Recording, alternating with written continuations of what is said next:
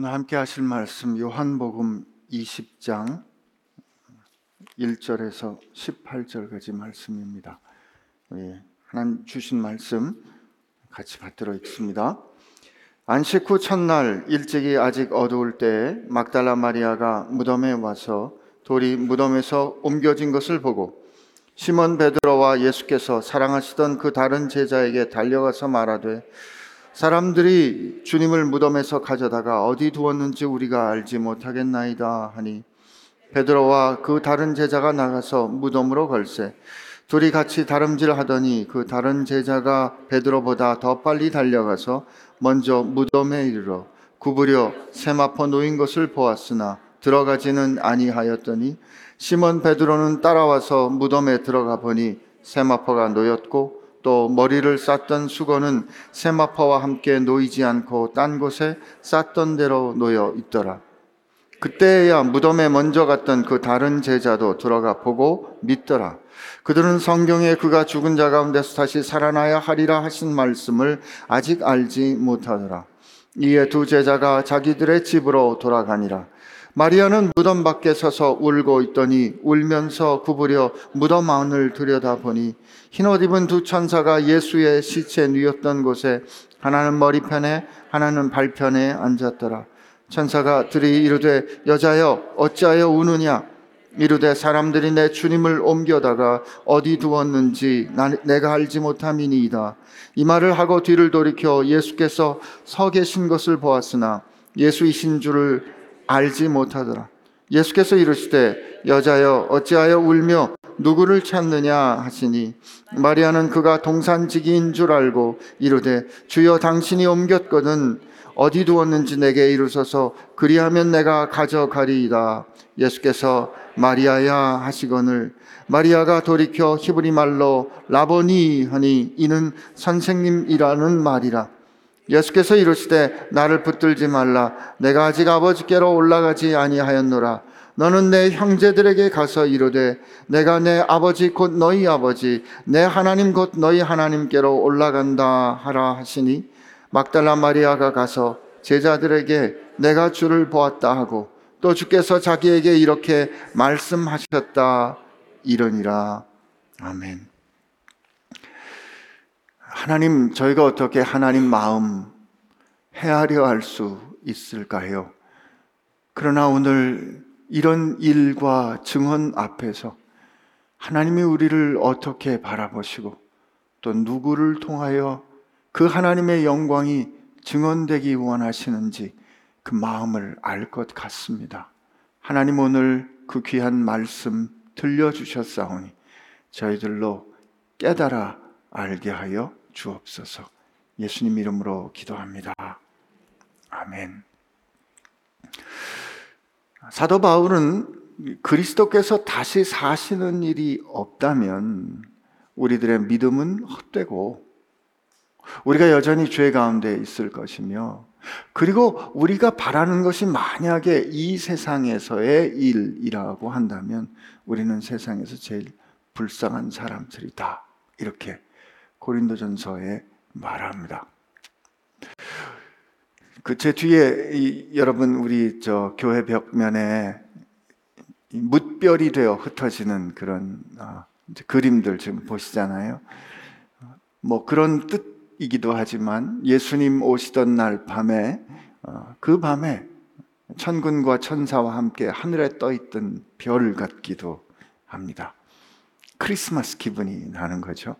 그런데 이 크리스마스도 우리가 늘 기억하고 따뜻하고 감사하게 기억하는 이 크리스마스도 부활이 없으면 아무 소용 없는 거죠.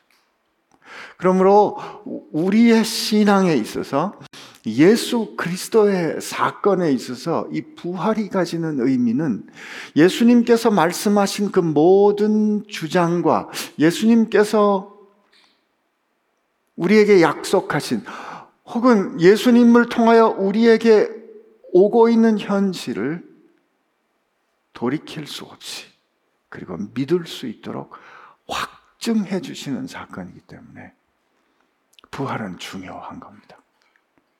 그리고 그 부활은 역사적인 사건이어야 합니다. 우리가 심리적으로, 아니, 좀 더 신앙적으로 표현해서 영적으로 믿어지기 때문에 부활의 사건이 현실이 되는 것이 아니라 우선 부활은 여러분과 내가 믿든지 믿지 않든지 상관없이 역사 가운데 일어난 역사적인 사건입니다. 하나님께서 행하신 그 놀라운 사건.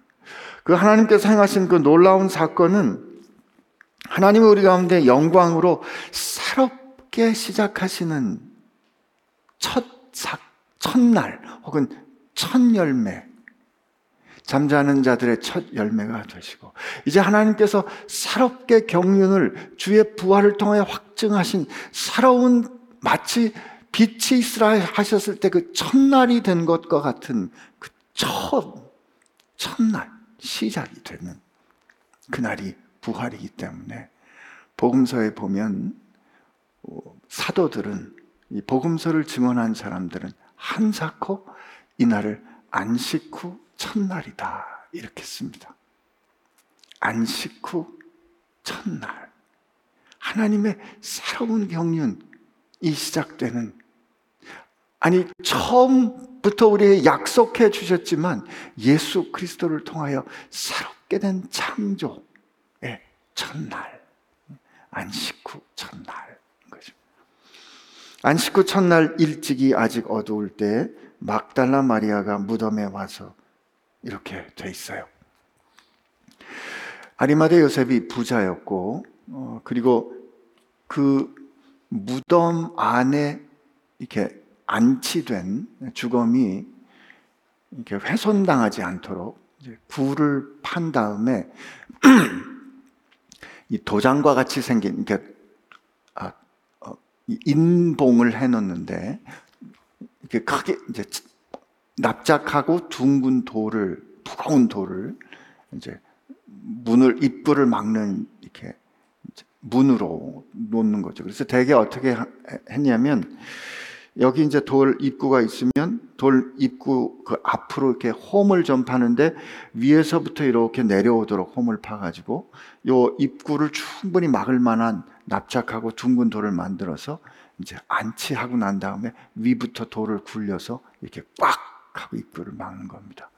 마가복음에 보면 향품을 준비했던 여자 여성들이 어, 이제 안식 후 첫날에 일찍 예수님이 계신 그 무덤을 향해 가면서 자기들끼리 그렇게 얘기해요. 누가 우리를 위해서 그 돌을 옮겨줄까? 예수님께 가서 이제 향품을 바르려고 가면서 누가 우리를 위하여 돌을 옮겨줄까? 이렇게 얘기를 하면서 누구를 데리고 가지 않습니다. 이런 거를 우리는 대책이 없다. 이렇게 얘기를 하죠.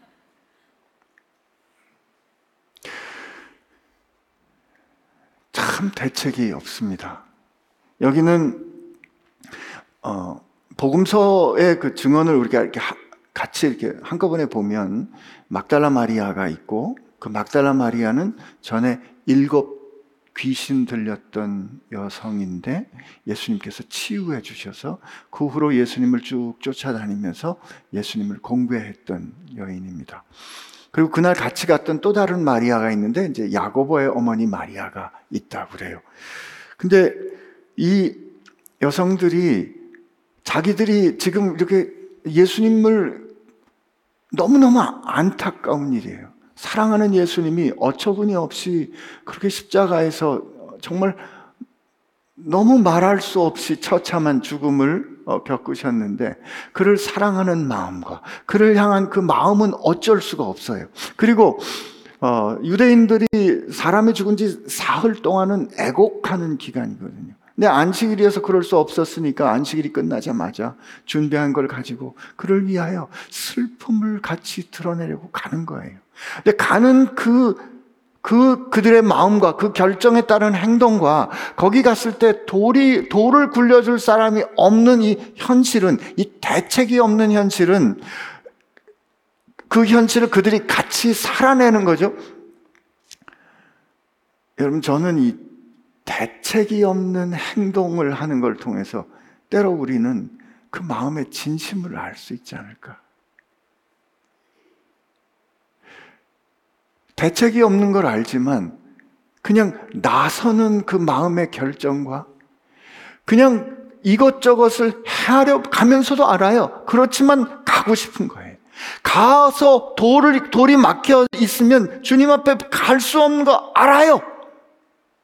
그러나 주님이 계신 그 자리, 가고자 하는 그 마음과 그, 결, 그 결정을 통하여 우리는 이 막달라 마리아와 그, 그 여인들이 가졌던 그 마음, 사랑, 주님을 향한 그 안타까움, 이런 걸 우리 느낄 수 있는 거죠.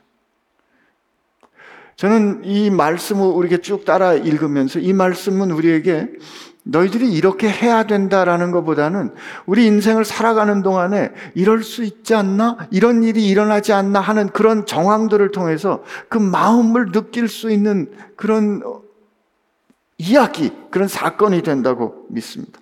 근데 그들이 가면서 그렇게 염려했는데, 이, 가보니까 돌이 무덤에서 옮겨진 걸 본 거예요.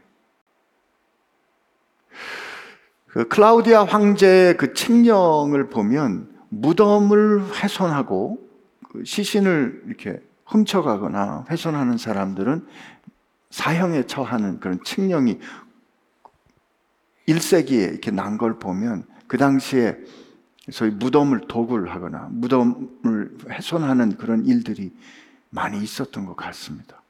근데 무덤을 막았던 돌이 옮겨져 있고 인봉이 떨어진 걸 보니까 그런 당대의 상황을 놓고 보면 그냥 더럭 무슨 일이 났구나 생각한 거죠. 그래서 막달라 마리아가 제자들에게 갑니다. 돌이 무덤에서 옮겨진 것을 보고 시몬 베드로와 예수께서 사랑하시던 그 다른 제자 누구겠어요? 이 말씀을 기록한 어, 사도 요한이겠죠. 예, 달려가 말합니다. 들어가서 확인한 것 같지는 않아요. 그런데 그것을 보고 사람들이 주님을 무덤에서 가져다가 어디 두었는지 우리가 알지 못하겠나이다. 여기는 그 내용을 이렇게 표현 하고 있지만 그 느낌은 어떤 거겠어요? 어떻게 우리 주님에겐 또 이런 일이 일어납니까? 어떻게 우리 주님에겐 또 이런 일이 일어납니까? 십자가에서도 그렇게 억울하게 돌아가셨는데 그 주님의 무덤마저 이런 일이 일어나면 어떻게 하면 좋습니까? 사람들이 우리 주님을 가져다가 어딘가 다른 곳에 둔 것 같은데 우리가 알지 못하겠습니다. 베드로가 그 말을 듣고 베드로와 그 다른 제자가 나가서 무덤으로 갑니다. 3절이죠. 베드로와 그 다른 제자가 나가서 무덤으로 갑니다. 근데 여기 이어지는 장면은 바빠요. 급해요, 지금. 여자들이 그 아직 어둑어둑할 때 새벽녘에 그 더듬더듬 갔을 거 아니에요? 근데 가서 보니까 큰일 난 거죠. 그래서 어, 얼른 가서 사도들에게 베드로 베드로 사도님 큰일 났어요라고 하니까 베드로와 요한이 막 달려가는 거예요. 4절에 보니까 둘이 같이 다름질 하더니 그 다른 제자가 베드로보다 더 빨리 달려가서 요한이 베드로보다 훨씬 젊습니다. 그래서 이거 참 영화같이 기록해 놨어요. 그리고 아, 웃으면 안 되는데. 이 대목에서 베드로보다 요한이 빨리 달려갔다는 게 뭐가 그렇게 중요한지 모르겠어요. 그런데 그 다른 제자가 베드로보다 빨리 달려가서 무덤에 이르러 구부려 들어가지는 않고 입구에서 구부려 세마포에 놓인 것을 보았으나 들어가지는 아니하였더니 시몬 베드로가 따라와서 무덤에 들어가 성품을 알게 하는 거죠. 그죠? 베드로 성품을 아는 거죠. 그냥 가릴 게 없는 거예요. 지금 큰일 난 거예요. 자기가 예수님 그 심판 받으실 때, 억울하게 재판 받으실 때, 세 번 예수님 부인한 거는 지금 뭐 생각도 없어요. 지금 큰일 났다 생각하니까, 그냥, 야, 요한, 같이 가자, 같이 가자 하는데, 요한은 막 들어가서 도, 당도해서 이렇게 살펴보니까 그 안에 어 저기 세마포만 있는 것 같으네. 그런데 그냥 베드로는 쫓아와가지고 볼 거 없이 그냥 쑥 들어가는 거죠. 여기 무슨 영적인 의미가 있을까 싶으시겠지만 저는 이게 일어난 일이기 때문에 일어난 일을 그대로 우리에게 기록해주는 역사적인 사건의 증언, 증언이라 말합니다. 제 말이 아니고 역 성경을 보는 역사적인 진실, 역사적 진리를 어떻게 평가해야 하는가 하는 그런 것들을 연구하는 학자들이 이런 증언, 이런 보고, 이런 보도들이 이게 역사적인 사실성을 드러내는 거죠. 요한이 그걸 기억하고 있었어요. 참 그 사람의 성품이란 안 변합니다. 안 변합니다. 예수 믿으면 우리가 바뀌는 건 맞는데 기질은 많이 남아 있습니다. 그러나 그 기질을 통해서 하나님은 하나님 필요한 대로 역사하시는 거 여러분 믿게 되시기를 바랍니다. 베드로가 들어갔어요. 갔더니 세마포가 놓여 있고 그 세마포는 예수님께서 돌아가신 후에 예수님의 몸을 어, 싼 거죠. 어, 이렇게 쌓고 여러분 예수님께서 그 나사로를 살릴 때 나사로야 나오너라 하니까 나사로가 그 세마포에 쌓인 채로 그가 나오잖아요. 그러니까 예수님께서 그를 풀어주어 돌아다니게 하라 이렇게 말씀하시잖아요. 지난주에 읽은 대로 니가 니고데모가 그가 어, 모략과 향품을 가져다가 예수님을 그 세마포는 그 예수님의 그걸 바르고 또 세마포에도 그걸 적셔서 어, 이 시체가 부패할 때 한, 나는 냄새가 나지 않도록 하는 거죠. 그러니까 그 세마포를 이렇게 쌓아 두고 그리고 얼굴을 어, 따로 가렸었는데 베드로가 가서 보니까 세마포가 놓였고 또 머리에 쌌던 수건은 세마포와 놓이지 않고 딴 곳에 쌌던 대로 놓여 있더라.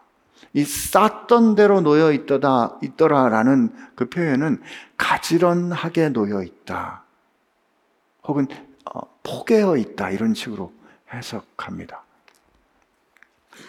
이 부분에 대해도 여러 가지로 원어를 놓고 해석을 합니다만 중요한 포인트는 이거예요. 보통 시신을 훔쳐가는 사람들은 빨리 일을 끝내야 되니까 거기서 세마포를 풀 그 여력이 시간이 없 여유가 없어요. 그러니까 그냥 통째로 훔쳐가는 거죠. 그러니까 세마포가 거기 남겨질 가능성이 적고 그리고 혹여 세마포를 해치고 시신을 훔쳐갔다고 해도 이 세마포가 그대로 보존돼 있을 가능성이 적습니다. 그런데 이 베드로와 요한이 본 것은 뭐냐면 예수님을 쌓았던 세마포가 세마포가 훼손되지 않고 그대로 있었고 그 얼굴을 쌓았던 수건조차도 좀 떨어져 있었지만 가지런히 그렇게 놓여 있더라.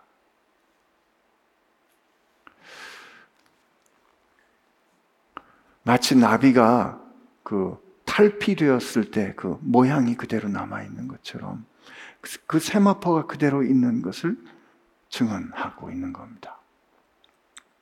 뭔가 일이 일어난 거죠. 내가 무언가 일이 일어난 증거가 거기에 있어요. 세마포가 훼손당하지 않은 채로 놓여 있던 겁니다. 무슨 일일까? 어떤 일일까? 우리가 다음 주에 봐오겠지만 음, 요한복음 19장 아 20장 19절에서 20절을 보면 어, 안, 이, 날곧 안식 후 첫날 저녁에 그날 저녁에 제자들이 유대인들이 두려워하며 모인 곳에 문을 닫아요. 그러니까 그 안에 모여 있고 문을 다 닫아 놓습니다. 그런데 예수께서 오사 가운데 서서 이르시되 너희에게 평강이 있을지어다 이렇게 말합니다. 문을 문을 닫았는데 문을 닫았는데 예수께서 닫아 놓은 문을 가로질러서 쑥 하고 들어오신 거예요.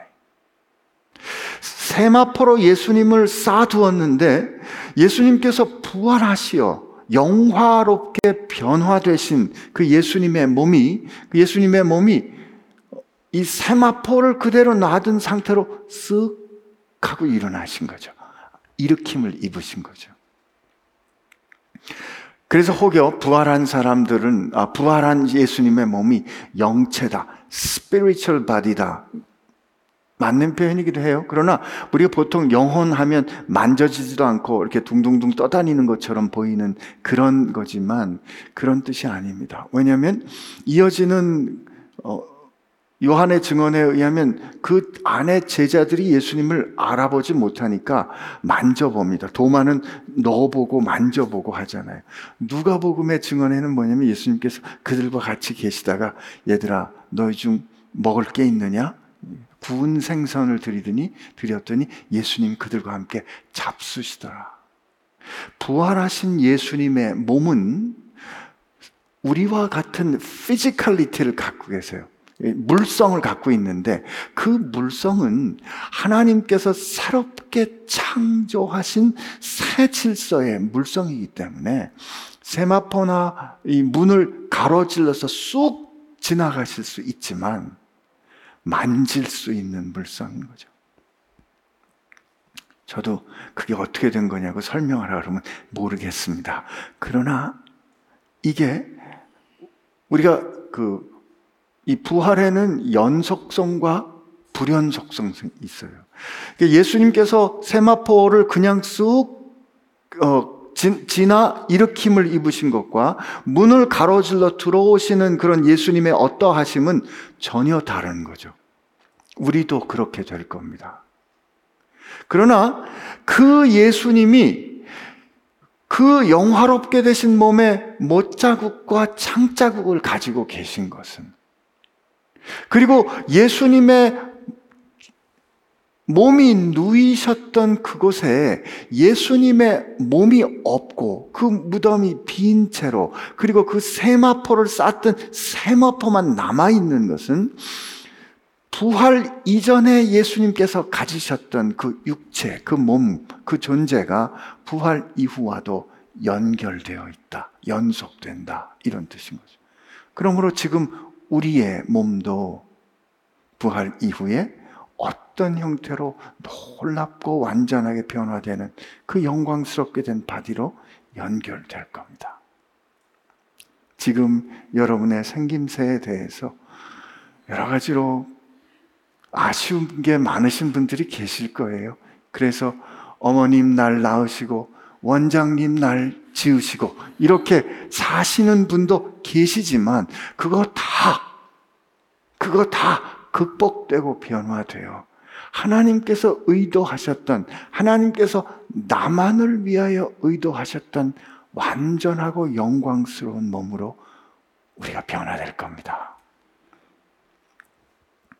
그때 우리가 보면서 놀래겠죠. 와.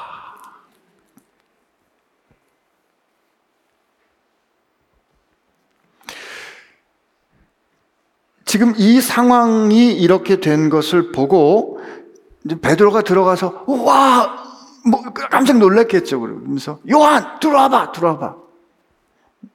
그때야 무덤에 먼저 갔던 그 다른 제자도 들어가 보고 믿습니다. 무엇을 믿었, 이때 믿더라라는 이 말은 무슨 일이 일어났는지 이 상황을 보고 깨닫고 알게 되었다 라는 뜻 같아요. 왜냐하면 예수님께서 가지신 그 부활의 온전한 의미가 무엇인지는 아직 그때는 몰랐다는 거예요. 왜냐하면 그 밑에 괄호에 요한이 친히 해설을 해놨어요. 뭐라 하면 그들은 성경에 그가 죽은 자 가운데서 다시 살아나야 하리라 하신 말씀을 아직 알지 못하더라. 그때는 다 알지 못했다는 거죠. 여러분, 우리가 예수님을 믿는데 예수님을 믿는 믿음이 무엇인지 정확하게 깨닫지 못하는 그런 때에 있어요. 괜찮아요. 제자들도 그랬잖아요. 그 부활의 현장 앞에 뭔가 일어난 건 알았어요. 뭔가 일어난 건 알았는데 무슨 뜻인지 몰랐던 거죠.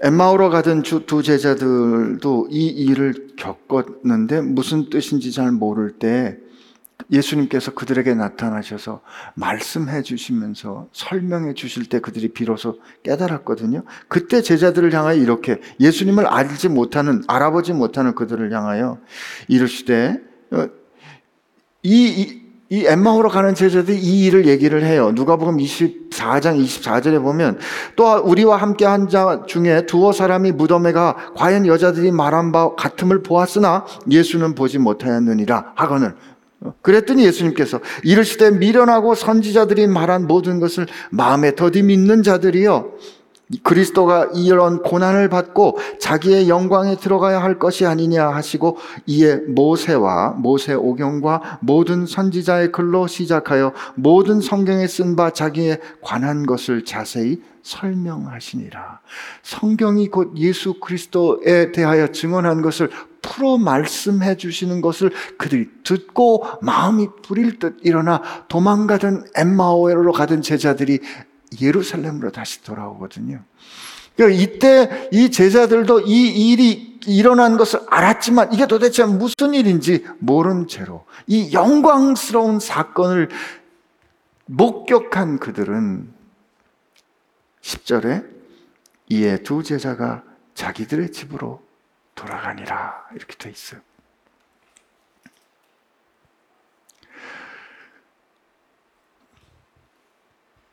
그 다음에 11절에 보면 이렇게 돼 있어요.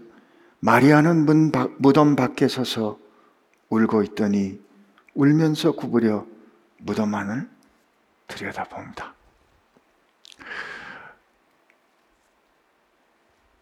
저는 이 사건을 보면서 하나님은 어떤 사람을 통해서 증언되고 싶으실까? 주님은 그 주님의 영광스러운 부활의 사건을 누구를 통해서 증언하고 싶으셨던 걸까를 보게 돼요. 예수님의 이 베드로와 그 다른 제자, 그 제자가 여기 뭐라고 썼냐면 예수님께서 사랑하시던 예수님의 사랑받던 제자 요한. 이들은 예수님 쫓아다니면서 뭐라고요? 주님, 우리가 주님을 위하여 모든 걸 다 내버리지 않았습니까? 주님, 우리 중에 누가 제일 큽니까? 주님 그 나라 되면 저, 저를 우정승 좌, 좌정 우의정 좌의정 주님 오른편 왼편에 앉아주세요. 항상 누가 더 큰가? 누가 주님을 위해서 더 큰 헌신을 하는가? 누가 더 주님의 가까운 사람인가? 측근인가? 최측근인가? 예수님의 핵심 관계자 예핵관인가? 이거를 생각하고 따지고 다투던 사람들이었는데 그들은 그 영광의 사건을 바라보고 각자 자기 집으로 돌아갔습니다. 그런데 마리아는 어쩌면 그 말을 하고 이 제자들 뒤를 쫓아왔던 걸것 같은데 그 마리아는 돌아가지 않고 무덤 바깥에 서서 울고 있습니다. 뭔가 참 이 심정이 어떨까? 무슨 일이 일어난지는 알겠는데 사랑하는 주님의 그 존재가 쭉 돌아가셨더라도 거기 계셨어야 되는데 그분을 그분이 계셨다는 증거와 그분과 만날 수 있는 그 현재로서는 그 마지막 장소인 현실인 그 무덤에 주님이 사라진 그 현실 앞에서 그는 주님이 머무셨던 그 자리를 떠나지 않고 울며 그 자리를 지키고 있었던 거죠. 아마 앞에 왔던 두 제자들은 이 상황을 보니까 무슨 일이 일어난지는 알겠는데 그 다음에 뭘 어떻게 해야 할지 할 일을 아마 생각해 봤을 수도 있겠죠. 우리가 뭐 할 게 없겠다, 더 이상. 뭐 할 수 있는 게 없겠다. 일단 돌아갑시다. 그럴 수 있고 또 우리 되게 그렇게 할 겁니다. 그런데 마리아는 떠나지 않는 거죠. 할 일이 있어서일까? 아니면 뭔가 할 수 있는 일이 있어서일까? 그것보다는 이 일어난 현실이 안타깝고 이렇게 된 일을 그냥 거기 머물러 겪어내고 있는 거예요. 이건 우리에게 뭐 너희들도 이렇게 해라 라고 가르치는 어떤 규범이나 뭐 번고라기보다는 이 마리아의 심정을 한번 생각해 보면 어떨까 하는 그런 저는 음성으로 들렸습니다. 말할 수 없는 슬픔이나 정말 어, 어처구니 없는 일이나 억장이 무너지는 상황 앞에서 우리가 정말 뭘 어떻게 할 수 있는 일이 없을 때는 그냥 우리가 내가 할 수 있는 게 없으니까 그냥 어, 물러가 있을 수 있는데 그냥 그 자리에서 그 일을 같이 겪어내는 거 그, 그 자리에서 그 아픔을 같이 겪어내는 그 마음을 하나님은 혹시 귀히 보시는 게 아닐까. 여러분, 우리 큰 슬픔이 있을 때, 큰 어려움이 있을 때, 내가 그 사람들을 꼭 격려하고자 해서 뭔가 답을 말해주거나 뭔가 설명해주거나 하기 전에 그냥 같이 아파하고 같이 겪어내는 거, 이게 더 우리 마음을 전달하는 방법이 아닐까. 뭐 이런 생각을 하게 됩니다. 마리아 거기서 머물러서 이렇게 울며 구부려 무덤 안을 들여다 봅니다. 그랬더니 그 안에 생각지 못한 일이 일어납니다. 흰옷 입은 두 천사가 예수 뉘었던 곳에 하나는 머리편에 하나는 발편에 앉아 있습니다. 그리고 그에게 묻습니다. 천사가 여자여 어찌하여 우느냐 왜 울어? 여러분 이 상황 지금 자 저 혹시 우리 중에 좀 졸린 분 계실까봐 깨우는 질문. 지금 예수님의 부활이 일어났어요? 안 일어났어요? 지금 이 상황, 지금 마리아가 막 울고 있는 이 상황이 예수님이 부활하셨어요? 안 하셨어요? 부활하셨죠. 근데 우는 거야. 안식 후 첫날, 하나님께서 이 영광스러운 새 일을 시작하신 그 첫날인데 아직 어두울 때 여자들이 찾아갔어요. 놀라운 하나님의 역사가 일어났어요. 기쁨의 역사가 승리가 확정되었어요. 그런데 나는 아직 그걸 모르고 여전히 울고 있을 수 있는 현실. 우리도 인생을 살아보면 다 이미 됐었는데 우리가 알지 못하고 염려하던 그런 때 있었잖아요. 그죠? 여러분, 우리 인생은 마치 지금과 같아요. 우리 살면서 운다고요. 살면서 힘들다. 하나님 이거 도대체 불안해 죽겠어요. 왜 이래요? 하고 우리가 이렇게 우는 때가 있어요. 그러나 이때 우리 물어봐야 돼요. 예수님 부활하셨지? 승리는 확정되었던가 아니든가? 우리의 마지막은 영광이든가 아니든가? 예수님은 부활하셨고 영광스러운 그 승리를 전취하셨는데 마리아가 울고 있는 이 현실은 우리의 현실일 수도 있는 거죠. 천사가 물어봐요. 왜 울어? 자기가 알고 있고 자기 눈앞에 보고 있는 대로 말합니다. 사람들이 예수님을 어디다 치운 것 같습니다. 사람들이 내 주님을 어디다 치운 것 같습니다. 그런데 그들이 예수님을 어디다 두었는지 내가 알지 못합니다. 이렇게 지금 말합니다.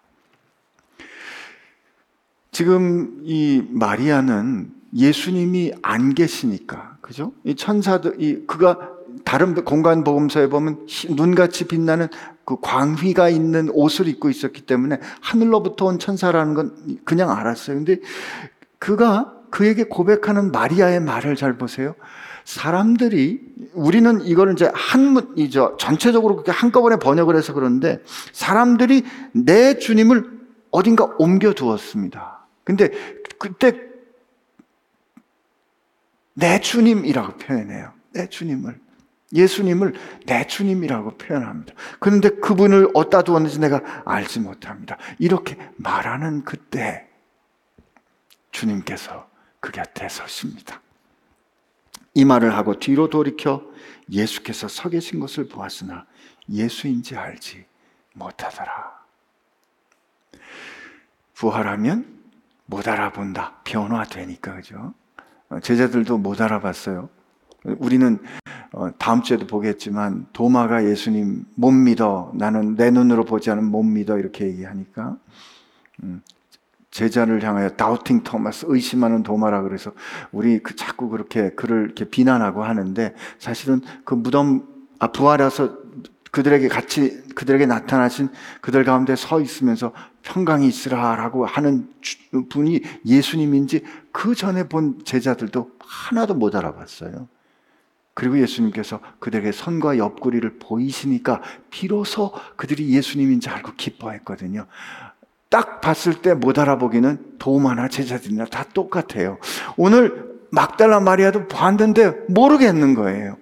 그래가지고 그를 근데 아 그 이분이 이 동산을 지키는 동산직인가 보다라고 생각하고 이렇게 어 생각을 했어요. 근데 예수께서 그에게 물어봅니다. 여자여 어찌하여 울며 누구를 찾느냐? 그랬더니 동산지기로 여겼던 그가 주여 어, 당신이 옮겼거든 어디도 언제 내게 이르소서 그러면 내가 가져가리이다. 그거를 이분이 해결할 능력이 있을까 없을까는 그뭐잘 모르겠어요. 그러나 그 마음을 그냥 표현하고 있는 거죠. 그죠? 또 질문. 마리아가 지금 예수님이 어디 계신지 안다 모른다. 앞에 계신 앞에 계신 이가 예수님이라고 알았다 몰랐다. 몰랐죠. 그런데 이 마리아의 고백을 한번 생각해 보세요. 천사들을 향하여 내 주님이라고 고백했어요.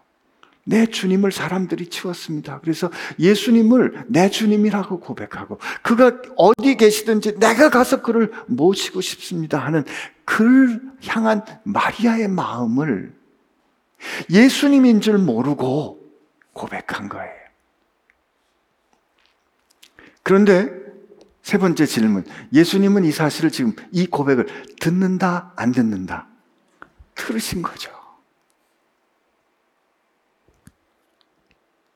참, 이거 보면 우리 예수님이 처음부터 나타나셔가지고 마리아야. 이러면 얼마나 좋아요. 그죠? 근데 여자요? 왜 우느냐? 이렇게 물어보시잖아요. 난 이, 이 다음에 만나면 예수님께 여쭤보고 싶지만 예수님은 예수님이 안 계신 상황에서 우리가 예수님을 어떻게 사랑하는지 듣고 싶은 게 아닐까. 그리고 그게 진짜거든요. 눈앞에 있을 때 그 앞에서 말하는 거 누구나 할 수 있어요. 그러나 눈에 보이지 않을 때, 예수님 계시지 않을 때, 예수님 안 보일 때 그분은 내 주님이시고 나는 그분을 사랑하고 그분 계신 곳 어디든지 내가 가서 그분 모시고 싶어요 하는 그 고백은 진짜 고백이거든. 근데 주님이 그 고백을 들으시고 말합니다. 뭐라고 말씀하시냐면 예수께서 마리아야. 이때 여러분 예수님이 이 여인을 이 마리 막달라 마리아를 향하여 마리아야 하는 그때 이 마리아야에는 평소에 예수님이 마리아를 부르시던 그게 그냥 거기 다 있었을 거예요. 마리아야. 근데 이 마리아야 하는 거기에 이제까지 그 했던 그 모든 게 다 설명되는 거잖아요. 이제까지 마리아가 했던 그 모든 고백을 주님이 들으신 게 되잖아요. 그랬을 때, 어, 요한이 굳이 그 다음에 그 다음에 마리아는 뭐라고 응답을 하냐면 마리아가 대답하기를 랍오니여라고 대답합니다. 이 랍오니여라는 말은 이게 아람어인데 굳이 일부러 여기다가 랍오니여라고 음역을 그냥 해놨어요. 저는 이거라고 생각해요. 보통 랍비여라고 하는데 이 랍오니라는 표현은 뭐 히브리 그 랍비들이 아, 리보노 셀 올람 하면 하나님을 향하여 리보노셀 올라함이라는 표현을 하면 이거는 세상의 스승이신 하나님 하는 그런 표현을 할 때 라엄니 그런 표현을 쓴다고 해요. 그러나 그것보다는 제 생각에 혹시 제 추측에는 막달라 마리아는 늘 예수님을 라엄니 이렇게 부르지 않았을까? 마리아야 라고 부르는 그 마리아에는 평소에 막달라 마리아를 부르시던 그 예수님의 음성에 대해서 막달라 마리아는 라움니 하고 대답함으로 평소에 그가 예수님을 향하여 부르던 그 호칭으로 대답하는 거죠. 마리아야, 라움니여 하는 이게 다른 설명 필요 없는 거예요.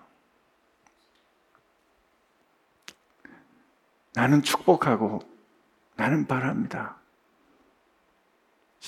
제 인생에도 주님께서 신기야 할 때, 아이고, 주님.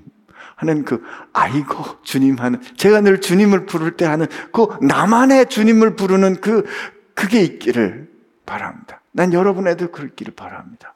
그 다른 사람 몰라도 주님하고 나는 아는 거지. 주님하고 내가 아는 그 사이에 내가 주님과 함께 주의 이름을 부르며 살아냈던 내 마음과 내 삶이 그냥 그 안에 설명 필요 없는 거예요, 주님. 나는 우리가 그분 뵐 때, 그분이 우리 이름 불러주실 때, 우리가 평소에 주님이 내 이름을 어떻게 부르시는지 성소의 주님이 나를 어떻게 찾으시는지 알기 때문에 그때 주님을 향하여 주님 하고 대답하는 그 대화가 필요 없는 서로의 이름을 부르는 그때 그 모든 것들이 충만하게 확인되는 영광, 그 기쁨이 있기를 축복합니다. 여러분, 우리 주님의 이 사랑스러움, 그 긴장이 느껴지세요? 이 섬삼이 느껴지세요? 그 부활하셨을 때 그 주님이 얼마나 그냥 보여주고 싶겠어요. 근데 그 세상에 연약한 여자, 그리고 참 생각해 보면 이 법정이 열렸을 때 여자들이 증인으로 세워지지를 못했어요. 남자의 이야기와 여자의 이야기가 서로 부딪히면 여, 그리고 서로 상치돼서 맞지 않으면 여자의 의견이 무실했다고요. 그리고 이 더더군다나 이 여자는 일곱 귀신 들렸던 여자예요. 그러면 어쩌자고 주님은 그 영광스러운 새롭게 창조하시는 하나님의 경륜을 영광스럽게 펼쳐가시는 인간의 역사, 이 인류의 온 역사를 새로운 역장으로 열어가시는 이 영광스러운 부활의 첫 증인으로 막달라 마리아이라는 여인을 택하시는 것일까? 그리고 그 주님이 이렇게 보여주시기 직전에 그 여인의 안타 까워하는 그 모습. 대책이, 뭔가 대책이 있고 능력이 있고 계획이 있어서가 아니라 그냥 주님을 사랑하기에 그러나 어쩌지 못하는 현실 앞에서 그저 아파하고 그리워하며 울며 있는 그 여인의 그 연약한 모습. 그럼에도 불구하고 그 가운데서도 내 주님이라고 고백하는 그 일편단심, 그리고 주님을 만나고 사랑하고 싶은 그, 사랑하는 그 안타까운 심정, 그거를 주님께서 뭐라고? 다 듣고 계시고 알고 계시고 보고 계셨음을 그에게 확인해 주시는 이 주님의 섬세함은 여러분과 제게도 예외는 아니다. 그러므로 우리가 힘들고 어려울 때 주님 되게 그 앞에 이렇게 탄식이 붙죠. 아이고 주님 그때 주님은 안 보이신 것 같은데 주님이 분명히 들었음을 확인해 주실 것을 기다리고 준비하시며 듣고 계시다. 믿는 여러분 되시기를 축복합니다. 주님이 그렇게 어, 그 마리아를 향하여 라움니요 하고 그러니 여러분 어떻겠어요? 여러분이라면 어떻겠어요? 그냥 그 발에 엎드려. 어? 성경에 나오는 여성들은 되게 예수님의 발에 입맞추기를 좋아하잖아요. 그 발을 붙들고 주님 어디 계셨어요? 주님 감사합니다. 그러지 않았겠어요? 네, 예수님께서 나를 붙들지 마라. 이 나를 붙들지 마라의 뜻이 뭔가 뭐 여러 가지로 해석합니다만 나는 아마 여기 기록되지 않았지만 음, 마리아가 이렇게 말했을 것 같아요. 주님 이제 됐어요. 나 이제 절대 주님 안 넣습니다. 주님 딴 데 못 가십니다. 이제 다시는 주님 딴 데 못 가십니다. 나 주님 이제 아, 절대 안 넣습니다. 그랬더니 예 예. 여기 좀 놔봐. 그 다음에 이제 주님, 내가 아직 아버지께로 올라가지 않았노라. 하늘로부터 내려오신 이가 이제 승귀 되실 것을 말씀해 주시면서, 그런데 너 가서 할 일이 있어. 그렇게 가르쳐 주시는 게 아닌가. 그리고 이제 주님은 우리로 하여금 그 이름을 부를 때, 그의 말씀을 우리 품고 그 이름을 부를 때 우리와 함께 하시는 새로운 시대를 열렸음을 가르쳐 주시는데, 그 다음에 너무도 영광스러운 선언이 되는데, 이건 우리 같이 소리내서 읽어야 돼요. 같이 읽습니다. 시작. 너는 내 형제들에게 가서 이르되, 내가 내 아버지 곧 너희의 아버지 내 하나님 곧 너희 하나님께로 올라간다 하라. 아멘. 부활하신 예수님이 죽음을 이기시고 승리하신 예수님이 자기를 배반하고 다 도망갔던 그들을 향하여 뭐라고 부르시냐면 야, 내 동생들에게 가서 내 형제들에게 가서 히브리서 말씀에 보면 창조하신 이와 창조받은 이가 함께 하시며 그 그가 그들을 형제라 부르기를 부끄러워하지 않으신다 그랬어요. 마태복음 28장에도 내 형제들에게 가서 내가 먼저 갈릴리에 가서 기다 거기서 만나자고 전에 예수님이 그들을 향하여 내 형제라고 불렀어요. 예수님이 여러분과 저를 내 동생들아 이렇게 불러 주신 거예요. 부활을 하시고 영광스럽게 된 분이 예수님을 향하여 가족이라고 부를 수 있는 아무 공로가 없는 그들을 향하여 자기 살겠다고 배반하고 부인하고 모른다 했던 그들을 향하여 내 형제들에게 가서 라고 말하는 거죠. 그리고 그들에게 말하기를 내가 내 하나님 곧 너희의 하나님 내 아버지 곧 너희의 아버지라고 가르쳐 주시는 겁니다. 그 예수님이 오늘 우리에게 말씀해 주시는 거죠. 얘들아, 내 하나님이 곧 너희의 하나님이고, 내 아버지가 곧 너희의 아버지다. 이 말을 가서 전해라. 내가 그렇게 영광스럽게 될 것이다. 라고 전하라 하십니다. 막달라 마리아가 가서 제자들에게 내가 주를 보았다. 또 주께서 자기에게 이렇게 말씀하셨다. 이러니라. 우리 하나님은 그 영광스러운 부활의 첫 증인으로 막달라 마리아를 선택하셨습니다. 당대의 상황과 종교적인 전통과 문화를 볼 때 불리한 일입니다. 부활의 이 사건을 만약에 만들어낸 일이라면 부활의 첫 증인은 당연히 베드로쯤 되거나 니고데모쯤 되거나 아리마대 요새쯤 돼야 합니다. 그러나 예수의 제자들은 한사코 막달라 마리아를 통하여 주님의 부활이 처음으로 증언되었다라고 전하고 다녔습니다. 불리한 일입니다. 말이 돼 그게? 야 일곱 귀신 들었던 여자 그 말을 네가 믿어? 너 정신 나간 거 아니야?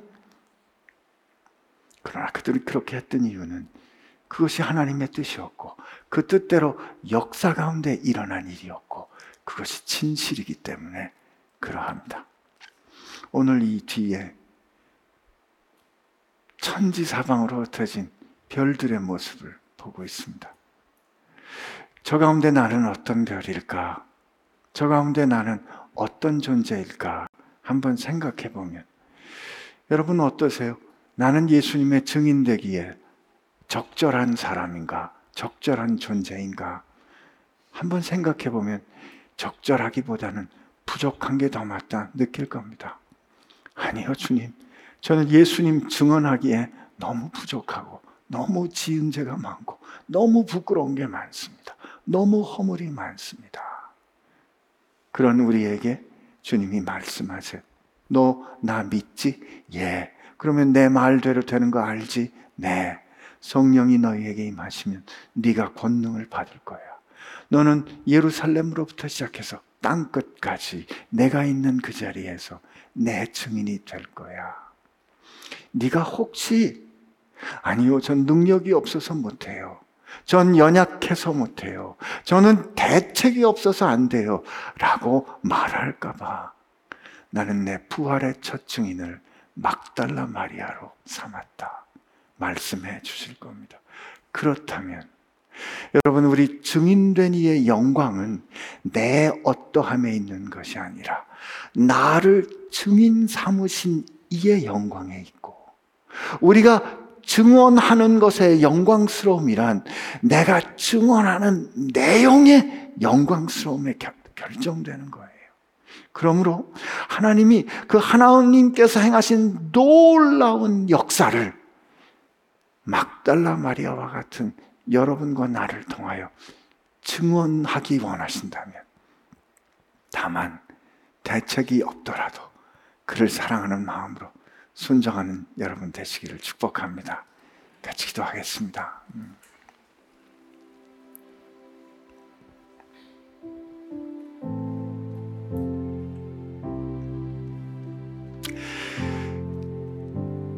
이런 우리를 증인 삼으신 주님을 향하여 오늘 우리가 기도할 때는 다른 고백하지 않으시고 내 주님 사랑합니다.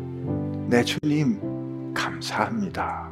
이렇게 고백하는 기도 같이 올려드리면 어떨까요? 같이 기도하겠습니다. 내 주님 감사합니다. 내 주님 사랑합니다. 주님 사랑합니다. 주님 감사합니다.